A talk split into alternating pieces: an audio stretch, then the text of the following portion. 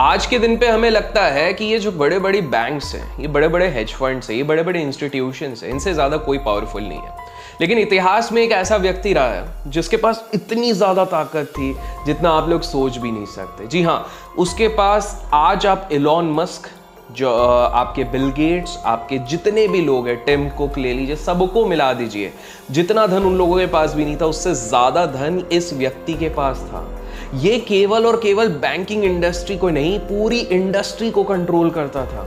इतना ही नहीं, इनके पास जितनी ज़्यादा ताकत थी, वो इतनी ज़्यादा थी कि जब यूएस इकोनॉमी रिसेशन में जाती थी या डिप्रेशन में जाती थी तो वो किसी बैंक या किसी इंस्टीट्यूशन के पास नहीं, इस व्यक्ति के पास जाती थी। मैं बात कर रहा हूँ जेपी मॉर्गन की। और आज की इस वीडियो में, जो थोड़ी लंबी ज़रूर होगी, लेकिन पूरी फैक्ट्स फिगर्स और काफ़ी इंटरेस्टिंग रहेगी, जिसे आपको पता लगेगा कि फाइनेंस की दुनिया का सबसे ज़्यादा पावरफुल इंसान आज तक कौन रहा है। नाम था जॉन जॉन पेपरमेंट मॉर्गन मैंने शायद इसको गलत प्रोनाउंस किया होगा, इसको कुछ पायर पॉइंट कहते हैं, कोई पियर पॉइंट कहते हैं, मैं स्पेलिंग बता देता हूँ। P I E R P O N T John P Morgan JP Morgan जिनका नाम था। आप लोगों को बता दूँ कि 1837 पे जब ये बॉर्न हुए थे उस समय पे इनके पिताजी को भी नहीं लगा था कि ये इतने ज़्यादा पावरफुल बनेंगे। वो इसलिए बिकॉज़ ये काफ़ी फ्रेजाइल थे, काफ़ी ज़्यादा बीमार रहते थे। मतलब वो रहते ना कुछ बच्चे जो बचपन में बहुत बीमार पड़ते रहते, कभी सर्दी हो जाती, कभी जुकाम हो जाता, कभी बुखार हो जाता, इस हिसाब से। बचपन से ही काफ़ी ज़्यादा डिजीजेज इनको होते रहते थे। माइग्रेन uh, की समस्या इनको बहुत ज़्यादा थी। इनफैक्ट इनके पास एक और डिज़ीज़ थी जिसके चक्कर में इनके नाक के जो सेल्स थे वो कुछ इस प्रकार से मल्टीप्लाई करते थे कि नाक एकदम टमाटर की तरह बाहर आने लग जाती थी बटाटा बड़ा की तरह बाहर आने लग जाती थी। और इस चक्कर में ना काफ़ी इनके घर वाले थोड़े बहुत सोचते थे। वेल आप लोगों को लगता होगा कि हर कहानी जिसने भी दुनिया को बदली, वो हमेशा रैक्स टू रिचेस होती है बट गलत है बिकॉज़ जेपी मोर्गन ऑलरेडी काफ़ी प्रिविलेज फैमिली में बॉर्न हुए थे। इनके ग्रैंडफादर ऑलरेडी बहुत बड़े व्यापारी as well as businessman and banker थे, और इनके पिताजी भी इक्वली बहुत बड़े बैंकर थे। एक तरीके से मान लीजिए, जो अपन पुरानी मूवीज़ देखते हैं ना, पुरानी मूवीज़ में एक आलिशान बंगला पैलेस इस तरफ़ से रहीसों वाला, वहीं पर पैदा हुए थे। अब आप में से कुछ लोग कहेंगे कि भैया, इतने रहीसों वाले घर में पैदा हुआ था तो इसको तो दुनिया बदलनी थी, लेकिन आप लोगों को मैं बता दूँ, इतने कितने राजा महाराजा रह चुके हैं हमारे दुनिया में। क्या आज उनके वंशज चल रहे हैं? नहीं, लेकिन जेपी मोर्गन चेस आज भी दुनिया की सबसे बड़ी इन्वेस्टमेंट बैंकिंग कंपनी है, जब एसेट अंडर मैनेजमेंट की बात करें। तो हम बात कर रहे हैं एक लेगेसी छोड़ने वाली कंपनी की, बात करें एक लेगेसी छोड़ने वाले व्यक्ति की। तो ये जो जेपी मोर्गन थे 1837 में बॉर्न हुए, काफ़ी ज़्यादा प्रॉब्लम रहती थी। इनफैक्ट ये जो नाक की प्रॉब्लम रहती थी ना तो ये क्या करते थे, जब भी वो फ़ोटो खींचते थे, आपने देखा होगा, वो खच से फ़ोटो खींचती इस तरह से निकलती थी। उनमें फोटोग्राफर्स को स्ट्रिक्ट इंस्ट्रक्शंस रहते थे कि भैया फाइनल कॉपी आने से पहले आप पेंटिंग वेंटिंग करके मेरी नाक को पतली कर देना। मतलब उस जमाने का फोटोशॉप आप समझ लो, जो आजकल काफ़ी ज़्यादा इंस्टाग्राम पर चलते हैं ना प्रॉफिट एंड लॉस को लेके। तो वैसे ही वो बोलते थे कि भैया, मेरी नाक को उस हिसाब से फोटोशॉप करके दे दो क्योंकि इनको काफ़ी ज़्यादा वो रहता था। बचपन से ही इनके पिताजी के गुण इनके अंदर आ गए थे, काफ़ी बाहर से भले ही फ्रेजाइल थे, बॉडी से फ्रेजाइल थे, इंटरनली काफ़ी स्ट्रांग थे, अपने टीचर्स को चैलेंज करते रहते थे, अपने टीचर से पूछते रहते थे कि भाई साहब, ये ऐसा क्यों हुआ है? आपने ऐसा क्यों बताया? हिस्ट्री में ऐसा क्यों लिखा है? हर चीज़ पे वो चैलेंज करते रहते थे। फ्री टाइम पे सॉलिटेयर, जो आपने ताश, कार्ड का गेम आपने सुना होगा सॉलिटेयर ये पास टाइम पे खेलते थे। उस समय पे क्या इंटरनेट इंटरनेट था नहीं, जियो वीओ था नहीं अदरवाइज़ तो वो बहुत कुछ देख सकते थे, रात को, दिन में बहुत चीज़ें देख सकते थे, लेकिन कुछ था नहीं तो वो पास टाइम में अपना सॉलिटेयर देखते थे। अब बात चलती है आगे धीरे धीरे ये बढ़ते हैं और उनके पिताजी काफ़ी डोमिनेटिंग रहते हैं। इनके पिताजी किसी की सुनते नहीं है। वो जो बोलते हैं ना, एक स्ट्रिक्ट लट मार के जो पीछे पड़े रहते हैं पिताजी, उस तरह के इनके पिताजी रहते हैं। लेकिन 1863 में कोल्ड वॉर छिड़ गई रहती है U United States of America में। और कोल्ड वॉर का अर्थ ये होता है कि देश अपने अंदर ही भिड़े जा रहा है। मतलब जैसे दो समूह होते हैं, अपने अपने अंदर भिड़े जा रहे हैं। उस समय पर एक सिंपल सा चीज़ बाहर निकला था कि भैया, आप लोग, चाहे बिजनेसमैन हो, चाहे कोई भी व्यक्ति हो, आपको ज्वाइन करना पड़ेगा आर्म फोर्सेस मतलब आपको इस बैटल को लड़ना पड़ेगा। अभी बड़े लोगों को पता है कि भैया, अगर हम सामने से जाके लड़ेंगे तो एक डर तो रहेगा ना कल को अगर हमको कुछ हो गया तो गोली हमको पड़ गई तो तोप हम पे चल गए तो तो हम क्या करेंगे? तो उस समय पे जो सबसे रिचेस्ट लोग थे, वो क्या कर रहे थे? 300 डॉलर्स दे दे रहे थे कि भैया गवर्नमेंट को 300 डॉलर्स दे दिया और 300 डॉलर्स देते ही उस व्यक्ति का सब्सटीट्यूट आ जाता। जैसे मान लो मुझे युद्ध पे नहीं जाना है, मैं 300 डॉलर्स दूँगा और मेरा एक सब्सटीट्यूट आ जाएगा। तो उसी प्रकार पे इन लोगों ने बोला मतलब जेपी मोर्गन ने बोला, भैया थ्री हंड्रेड डॉलर जाए तो जाए, जेब से पैसा तो है, पापा के पास भी बहुत सारा मेरे पास भी बहुत सारा है, लेकिन अपन ये वॉर लड़ने नहीं चाहेंगे लेकिन ये अपॉर्चुनिस्टिक बड़े थे। इन्होंने अपना आंकड़ा लगाया कि भाई साहब, दुनिया में इतना बड़ा वॉर हो रहा है तो इस वॉर से थोड़ा सा पैसा हम भी तो निकाल लें। तो इन्होंने देखा कि काफ़ी ज़्यादा राइफल्स की रिक्वायरमेंट हो रही थी और राइफल करीब करीब दो से तीन डॉलर पे बिक रहे थे। बोले यार, दो से तीन डॉलर पे तो कुछ मज़ा नहीं आएगा। तो इन्होंने क्या किया, दो से तीन डॉलर पे उसको कहीं ना कहीं बल्क में, सस्ते में उठाया एक व्यापारी से। उसके बाद एक और व्यापारी आया जो कि बहुत बड़ा इनोवेटर था। वो काफ़ी ज़्यादा चीज़ें चेंज वेंज कर सकता था। तो उसको बोला कि भाई इसकी रेंज और एक्यूरेसी बढ़ा दे, बाद में मैं गवर्नमेंट को इसको बेचूँगा। तो ये सब मिला मिला के तीन पॉइंट सम डॉलर्स का इनको ये खर्चा पड़ गया। बाद में गवर्नमेंट को इक्कीस डॉलर पे इनने बेच दिया। 600 परसेंट का मुनाफा इधर से। मतलब आप देख सकते हैं अर्ली ट्वेंटी से ये प्रोजेक्ट कर रहे थे कि इनके अंदर काफ़ी टैलेंट थे। हमारे देश में काफ़ी बार इस तरह के नरेशन चलाए जाते हैं कि बचपन में एकदम डम्प था, बाद में बड़ा सियाना बन गया। काफ़ी सारी स्टोरीज ऐसे चलते रहते हैं, लेकिन आपको बता दूँ कि मैक्सिमम स्टोरीज के अंदर आप जब जाते हो तो आपको पता लगता है कि कुछ ना कुछ इंडिकेशंस पहले से ये सारे एक्सेप्शनल लोगों ने दे दिया। था तो ये बंदा बड़ा शाना था। तो 1863 के वॉर में खुद तो वॉर पे गई नहीं, लेकिन वॉर से प्रॉफिट ज़रूर कर दिया, जिसके बाद बाद में जब गवर्नमेंट को पता लगा था कुछ साल बाद बोले, यार, इससे बड़ा दोगला इंसान नहीं देगा, साला पूरी दुनिया वॉर पर लगी पड़ी हो ये इससे भी प्रॉफिट करके निकल गया। लेकिन पिताजी इनसे खुश नहीं थे। बिकॉज़ जेपी मॉर्गन का माइंडसेट था कि यार, थोड़े कम समय में भी अगर हम ज़्यादा पैसा बना सकते हैं थ्रू स्पेकुलेशन तो उसमें कुछ बुरा नहीं लेकिन इनके पिताजी हमेशा कहते थे, भैया, धीरे चलो धीरे धीरे करके पैसा बनाओगे। जैसे ओल्ड एज में थिंकिंग रहती है ना धीरे धीरे करके चलो तो वो आपके लिए ज़्यादा सही होगा। और पिताजी के साथ इनकी ना इतनी अच्छी बनती नहीं थी। प्रेम था, लेकिन बनती नहीं थी। और इसलिए बाद में अपने एक पार्टनर के साथ डेक्सरल नाम का एक इनका पार्टनर था, इनके साथ उन्होंने हाथ मिलाया और तब जाके इन्होंने जो आज हम जेपी मोर्गन चेस कहते हैं जेपी मोर्गन तब वो स्टैब्लिश हुई 1861 खुद की कंपनी इसी बीच में देखो, हर कहानी में एक प्रेम कहानी तो होनी ज़रूरी है। तो इनके जीवन में भी एक खूबसूरत से प्यारी सी एक लड़की आ जाती है। अगर आप भी चाहते हो आपके जीवन में खूबसूरत से प्यारी सी लड़की आ जाए तो इस वीडियो को लाइक ज़रूर कर दो बिकॉज़ मैंने सुना जो वीडियो को लाइक करते हैं उनके जीवन में तो आ जाती है प्यारी सी। और अगर आपके जीवन में ऑलरेडी आ चुकी है तो वो खुश रहे तो उसके लिए लाइक कर दो। और अगर मान लो आपको लड़का चाहिए तो उसके लिए आप कमेंट कर दो कि आई वॉन्ट बॉय तो उस हिसाब से मिल जाएगा। तो एक लड़की आती है, अमीलिया करके सुंदर सी रहती है, इनको भी उनसे प्रेम हो जाता है। लेकिन दुर्भाग्यवश अमीलिया की तबीयत इतनी ज़्यादा सही नहीं रहती। इनसे प्यार भी हो जाता है, शादी की भी बात हो जाती है शादी हो भी जाती है, लेकिन फिर पता लग जाता है कि इनको बहुत खांसी होने लग जाती है। तो उस समय की जो सबसे ड्रेडेड डिज़ीज़ होती है, वो होती है ट्यूबरकुलोसिस जो आप लोगों ने हिस्ट्री में पढ़ा भी होगा कि जब भी होता था, उसके बाद कोई भी ना इस चीज़ से निकल नहीं पाता था। बहुत ज़्यादा खांसी, रक्त निकलता था, बहुत ज़्यादा परेशानी हो जाती थी। तो जेपी मॉर्गन ने सोचा कि यार, अपने पास पैसा तो बहुत है, दुनिया के सबसे बेस्ट डॉक्टर्स बेस्ट मेडिसिन सारी चीज़ें वहाँ पर लगा दी। और उन्होंने कहा कि यार अमीलिया को लेकर ना एक एक्सटेंडेड हनीमून के लिए मैं निकल जाता हूँ, एक बड़े हनीमून के लिए निकल जाता हूँ। तो इनका ये मानना था कि मैं एक बड़े हनीमून के लिए एक वार्मर जगह पे जाऊँगा तो वार्म क्लाइमेट रहेगा तो ये चीज़ सही हो जाएगी, लेकिन अनफॉर्चुनेटली तबीयत और बिगड़ती रही और शादी के केवल चार महीने बाद दुर्भाग्यवश अमीलिया की मृत्यु हो गई।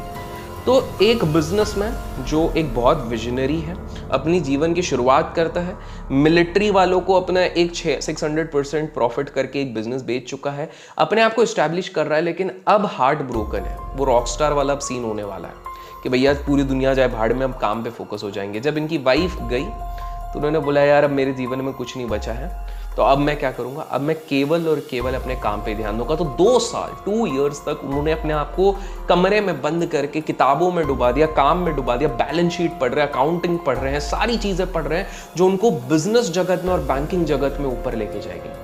लेकिन उसके बाद 1864 में प्यार वापस दस्तक देता है। फ्रांसिस नाम की एक लड़की, जिसको वो फैनी प्यार से बुलाते हैं, वो उनकी जीवन में आती और इस बार वो ज़्यादा समय नहीं लेते because by this point of time वो काफ़ी प्रैक्टिकल हो चुके हैं। और ये मैसेज आज के यूथ के लिए भी है। आप में से काफ़ी सारे लोगों का दिल टूट जाता है, उसके बाद रोते रहते हो हाँ नस काट लेते हो घर वालों के बारे में नहीं सोचते हो। आप लोगों को एक चीज़ बता दू, ये आपके दिमाग का केमिकल लोचा है। Please respect your parents please respect your family ज़रूरी नहीं है कि अगर आपके साथ कोई हार्ट ब्रोकन घटना हो गई तो आप उसे रिकवर नहीं कर सकते हो। जेपी मोर्गन जैसा बंदा भी जो पूरी तरह से बिखर चुका था टूट वो जो बोलते हैं ना, मैं तो टूट गया, वो वाले फ़ेज़ में थे, वो भी वहाँ से रिकवर हुए।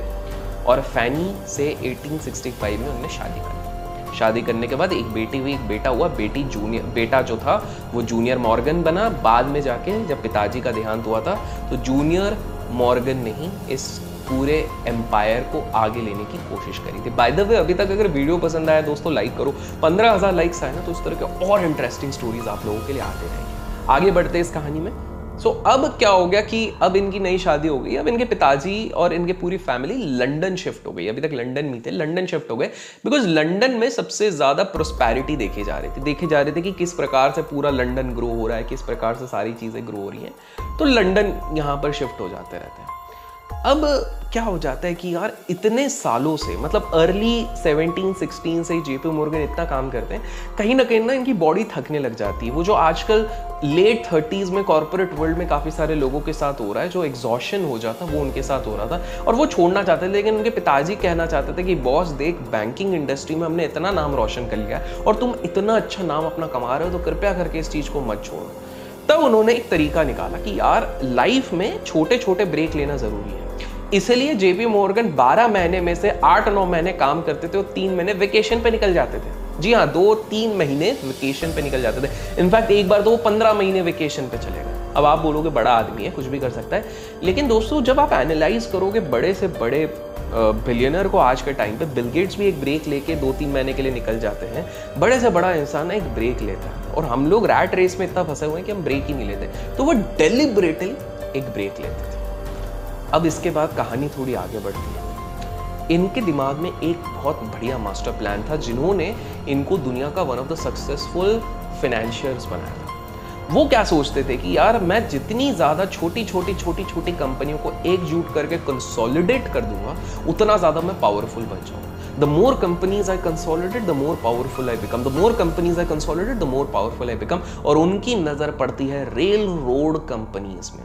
उस समय पे रेल रोड्स जो मतलब रेलवे पटरियाँ बनाती थी ट्रैक्स बनाती थी वो बहुत ज़्यादा फाइनेंशियल प्रॉब्लम्स में थी बहुत बिखरी थी। ओवर कॉम्पिटेटिव हो गई थी। दुनिया की हर कंपनी रेल रोड बनाना चाहती थी। बहुत ज़्यादा कर्जा ले लिया था और उतना ज़्यादा पैसा नहीं निकलता था। ओवर एक्सपांशन बहुत ज़्यादा हो गया था और डेट उर्फ़ कर्जा उस समय पे बैंक से बहुत ज़्यादा कंपनीज़ ने ले लिया था, जिसके चक्कर में हालत बहुत ज़्यादा खस्ता थी। जेपी मोर्गन ने इस चीज़ पे देखा। उसने सोचा कि इतनी छोटी छोटी छोटी छोटी डेट रिडन कंपनी है, खत्म होने के वर्ज पे है। इनके प्रमोटर्स को इससे कोई मतलब नहीं है। अगर मैं इन सबको एक साथ ले आऊँ तो? अगर छोटी छोटी, वो जो बूंद बूंद से सागर बनता है वाली बात, अगर मैंने इसको एग्जीक्यूट कर दिया, एक साथ सारी कंपनीज़ ले आए तो क्या है? उन्होंने बिल्कुल सही सोचा था। और इन्होंने एक और इसमें बोला कि यार अगर मैं साथ में ले आऊँ तो ठीक है, लेकिन इनके जो पुराने लीडर्स हैं, वो काम के नहीं है। क्योंकि अगर पुराने लीडर्स काम के होते तो आज ये स्थितियाँ में कंपनियाँ होती नहीं ना। सिंपल सी बात है if older promoters were better the companies would have been at a better stage right तो इनको ये चीज़ समझ में आ गई कि मैं अब कंपनी के बोर्ड ऑफ़ डायरेक्टर्स में भी घुसना चाहता हूँ ज्वाइन करना चाहता हूँ। तो आज के समय पे जब आप देखते हो ना बड़े बड़े बिजनेसमैन क्यों सिर्फ़ एक दो परसेंट स्टेक नहीं लेंगे और पंद्रह परसेंट बीस परसेंट प्लस बोर्ड पे एक सीट क्यों डिमांड करते हैं? बिकॉज़ उनको पता है कि अगर पुराना बिजनेसमैन ढंग से नहीं चला पा रहा, मैं चला पाऊँगा और इसलिए उस चीज़ को वो करेगा। और इस कंसेप्ट को उस समय पे मॉर्गेनाइजेशन का नाम दिया गया था। आज इसी चीज़ को लोग कहते हैं कि भैया किसी तरह बोर्ड में सीट लेना या एक्टिविस्ट इन्वेस्टिंग कहते हैं, उस समय पर मॉर्गेनाइजेशन कहा गया था। जहाँ जहाँ पर मॉर्गन अब सीट लेने लगे तो एक फ़ायदा हो गया। उस समय पे रेल रोड जो फ्रेजाइल रहती थी ना, उसमें काफ़ी कॉर्पोरेट रेडर्स आते थे। मतलब कॉम्पिटिटर्स देख रहे हैं, दुनिया भर के लोग देख रहे हैं, वो लोग अटैक कर लेते थे। अब जब एक बार देख लिया कि भैया मॉर्गन सीट पर बैठा पावरफुल बंदा बैठा हुआ है तो लोग पंगे नहीं लेते थे तो वहीं से भग जाते थे और कहीं ना कहीं ना कंसॉलिडेट करके one of the biggest railway companies लेने शुरू कर दी। इनफैक्ट उन्होंने ना वेंडर बेल्ट जो उस समय पे सबसे ज़्यादा रेल रोड्स को कमांड करते थे, उससे भी पच्चीस हज़ार पच्चीस हज़ार शेयर्स खरीद लिए थे ताकि वो ओनरशिप वहाँ पर लेके आ सके। लेकिन ना इनकी डिज़ीज़ इनका पीछा नहीं छोड़ रहे थे। याद है मैंने आपको स्टार्टिंग में बताया काफ़ी फ्रेजाइल रहते थे। एक तो इनकी हाइट भी काफ़ी ज़्यादा थी सिक्स फुट टू इंचेस की हाइट थी। प्लस इनके वो नाक का वो थोड़ा सा प्रॉब्लम रहता था। लेकिन वो इस चीज़ को इग्नोर कर करके भी मोनोपोलीज बनाने पे वो रेस्पेक्ट करते थे, वो सोचते थे, जितनी ज़्यादा मोनोपोलीज बनेंगी, उतना ज़्यादा मैं पावरफुल बनूँगा, उतना ज़्यादा मैं इस चीज़ को करूँगा. इनफैक्ट उस समय पे विलियम मैकेंसी नाम के एक प्रेसिडेंट रहते थे मैकिनली करके एक प्रेसिडेंट रहते थे, वो भी इनके हाथों पे था। तो ये जो आज के समय पे हम देखते हैं ना कि बिजनेसमैन के हाथों की कठपुतलियाँ होती है पॉलिटिशियंस उस समय से ये चीज़ चलती आई है, क्योंकि ये पॉलिटिशियंस को कैंपेनिंग के लिए पैसे देते थे और पॉलिटिशियंस इन बदले में फेवर करते थे अच्छा पे ये प्रोजेक्ट सैंक्शन करना अच्छा गवर्नमेंट से ये साइन करवाना वो सारी चीज़ें होती थी। ये सारी चीज़ें चलती रही, जब तक इनके जीवन में एक बहुत बड़ा दुश्मन पॉलिटिशियन ना आ गया आपने रूजोवेल्ट साहब के बारे में तो बहुत ज़्यादा पढ़ा होगा, काफ़ी फियर्स प्रेसिडेंट थे और काफ़ी ज़्यादा उनकी चीज़ चलती थी और वो इनके पीछे पड़ गए कि भैया, तुम्हारी कंपनी का स्प्लिटअप करना पड़ेगा. बिकॉज़ रूजरवेल्ट भाई साहब इस चीज़ के कतई अगेंस्ट थे कि कोई एक इंडिविजुअल की कंपनी इतनी बड़ी ना बन जाए, जैसे आज के समय पे ब्लैक रॉक है। ब्लैक रॉक का वीडियो भी अपने चैनल पर ब्लैक रॉक अभिषेक कर सर्च करेंगे तो मिल जाएगा। तो वो नहीं चाहते थे कि यार कोई कंपनी इतनी ज़्यादा स्ट्रांग बन जाए कि वो सबको कंट्रोल करने लग जाए। इसलिए रूजरवेल्ट इनके पीछे पड़ गए कि, बॉस, ऐसा नहीं चलेगा। तुमको इतना पावरफुल होने नहीं देंगे। और उन्होंने कमांड किया कि भैया इसको बोटी बोटी बोटी बोटी करके तोड़ दिया जाए। ये बोटी बोटी को कैप्शन कैसा लिखता वो मुझे देखना है बट बोटी बोटी करके तोड़ दिया जाए, ये इंडिकेशन दिया गया।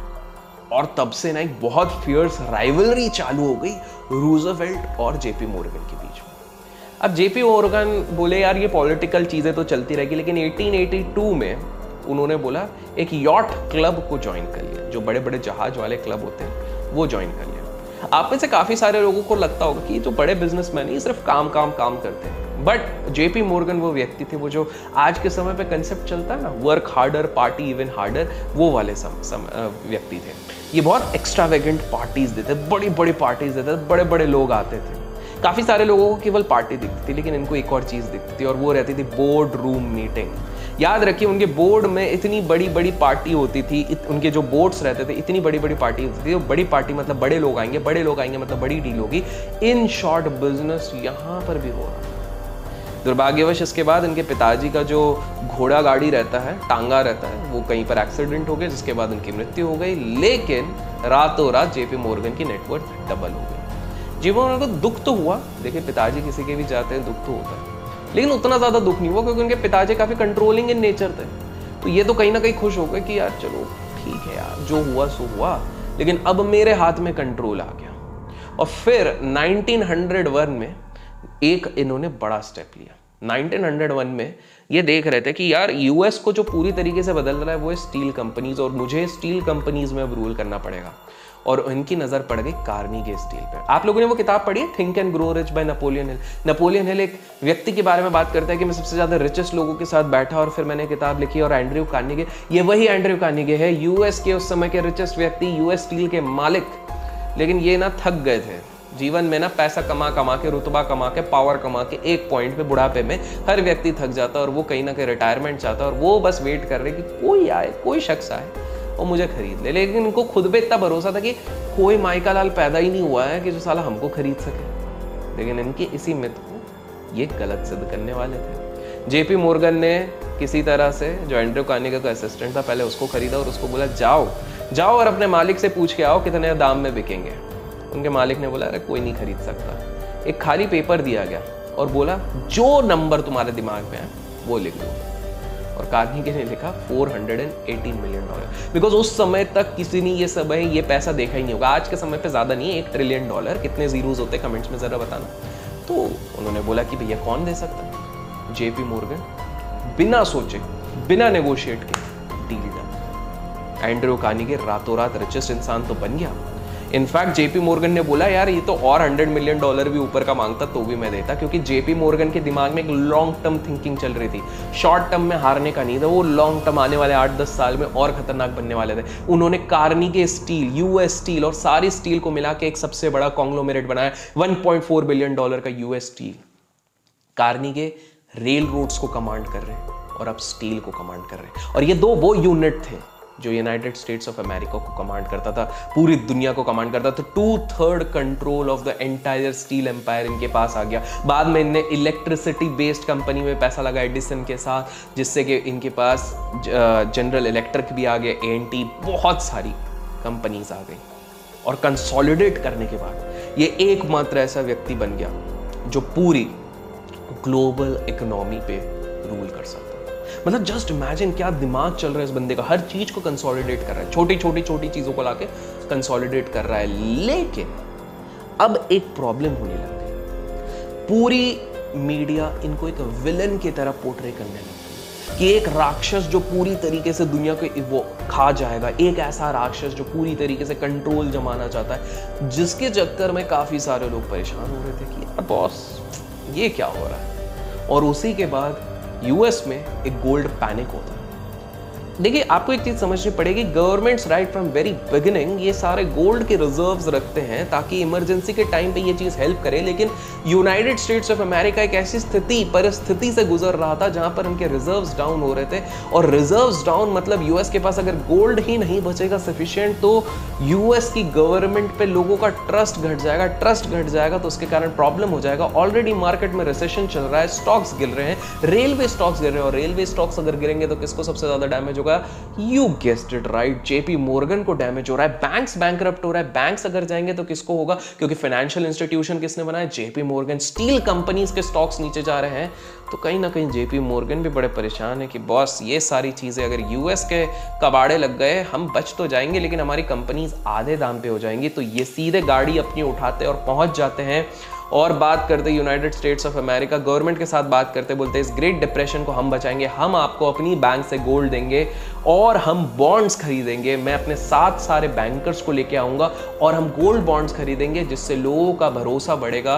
और केवल इस मीटिंग के बाद, जैसे ही हाँ हुई 22 मिनट के अंदर 22 मिनट्स के अंदर look at the share power उस बंदे ने एग्जीक्यूट किया। सारे गोल्ड बॉन्ड्स खरीदने की शुरू करे मार्केट स्टेबलाइज हो गया स्टॉक्स वापस ऊपर जाने लग गए और लोगों को इकोनॉमी पे भरोसा आने लग गया कि यूएस कुछ भी हो यूएस को डूबने नहीं देगी। और ये पहली बार था जब जेपी मोर्गन को रिस्पेक्ट भी मिला बिकॉज़ आप ढलती हुई इकोनॉमी को बचा रहे हो। मतलब आप देख रहे हो share power share influence this guy was actually bringing on the table respect बढ़ी लोग इसको बहुत ज़्यादा मानने लगे, पर कहानी यहीं पर एंड नहीं होती है। क्योंकि आपको मैंने एक शख्स के बारे में बताया था रूजोवेल्ट जो हमेशा एंटी था। तो रूजोवेल्ट ने अब पूरी मुहिम चला दी कि किसी तरह इनकी कंपनीज़ को तोड़ा जाए।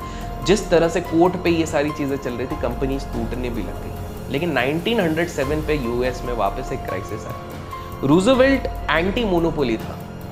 लेकिन वो ये भी जानता था कि अगर इस परिस्थिति से यूएस को कोई बचा सकता है तो वो गवर्नमेंट नहीं, वो सिर्फ़ जेपी मोर्गन है। तो अगेंस्ट होने के बावजूद भी उसने जेपी मोर्गन के साथ हाथ मिलाया और जेपी मोर्गन को कहा कि, बॉस, तुम आओ, तुम्हारे बैंक्स को लेके आओ और किसी तरह से इस चीज़ को आप बचाओ।